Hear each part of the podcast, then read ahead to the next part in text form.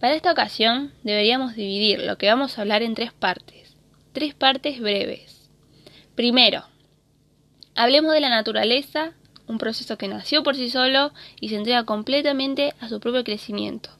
Por otro lado, tenemos la cultura, algo totalmente creado por el hombre para definir la forma en la que convive.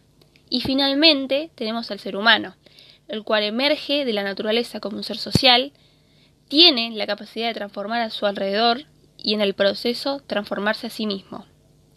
A la vez podemos decir que el ser es un ser biocultural, porque es totalmente cultural y biológico.